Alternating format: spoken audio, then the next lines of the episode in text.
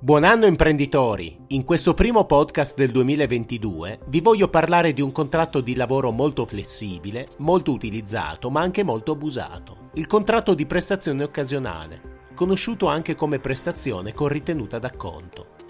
Vi parlo di questo perché dal 2022 ci sono importanti novità. Capiamo innanzitutto che cos'è il contratto di lavoro occasionale. È un contratto che disciplina una prestazione che ha le seguenti caratteristiche L'autonomia.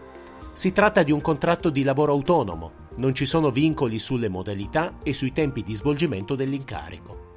Pertanto l'attività è svolta in totale autonomia e con modalità non organizzate dal committente. L'assenza del vincolo di subordinazione con il committente, manca pertanto il potere direttivo del datore di lavoro.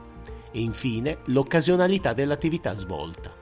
L'occasionalità non è definita con un numero determinato di attività svolte. È occasionale quell'attività che non è abituale.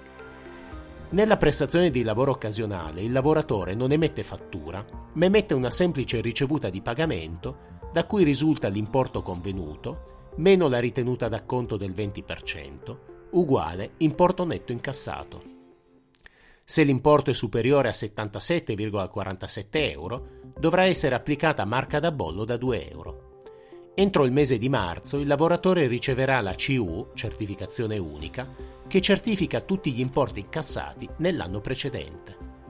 Il lavoro autonomo occasionale è soggetto a contributi IMSS solo al superamento della franchigia di 5.000 euro. In questo caso il lavoratore dovrà iscriversi alla gestione separata. Non essendoci particolari formalità per avvalersi di un lavoratore occasionale, questa tipologia di contratto è stata spesso utilizzata in modo improprio, per celare lavoratori dipendenti oppure lavoratori in nero. Proprio per evitare questo uso distorto, dal 2022 è stata introdotta un'importante novità.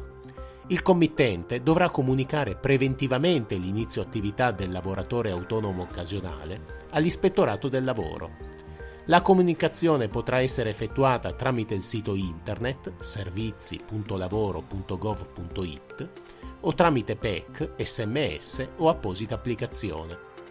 Nel caso emergano irregolarità nell'utilizzo di lavoratori autonomi occasionali, è prevista anche una sanzione che va da 500 a 2500 euro. Per migliorare la tua azienda e averne il pieno controllo, compila il form sul nostro sito internet studiomancini.biz Continua a seguirci sui social Facebook, Instagram e LinkedIn e iscriviti al nostro canale Telegram Il Commercialista. Non perdere i prossimi podcast ogni lunedì mattina. Io sono Marco Mancini, dottore commercialista e business coach professionista.